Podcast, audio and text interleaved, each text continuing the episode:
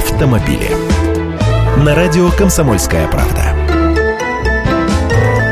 Здравствуйте! Водительские права тоже можно будет получать через службу одного окна в многофункциональных центрах, сокращенно МФЦ. Такое постановление подписал премьер России Дмитрий Медведев. Документ предусматривает увеличение обязательных услуг федеральных органов исполнительной власти до 22, а рекомендуемых услуг аж до 94.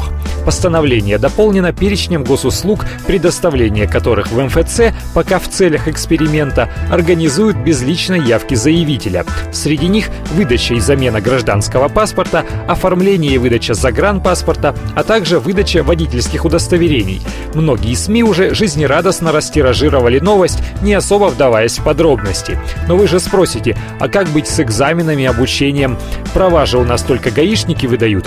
И будете сто раз правы. Приемом экзаменов и выдачей водительских удостоверений, то есть допуском к управлению транспортными средствами, у нас по-прежнему занимается ГИБДД и получающим новые права или открывающим дополнительные категории будут выдавать корочки только гаишники в регистрационных подразделениях, как и прежде. А в службе единого окна можно будет получить права только при замене или утрате, естественно, предъявив необходимые документы – паспорт, водительскую медсправку.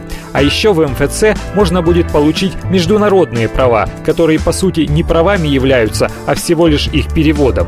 И кстати, вы же помните, что сейчас выдаются новые права с категориями и подкатегориями.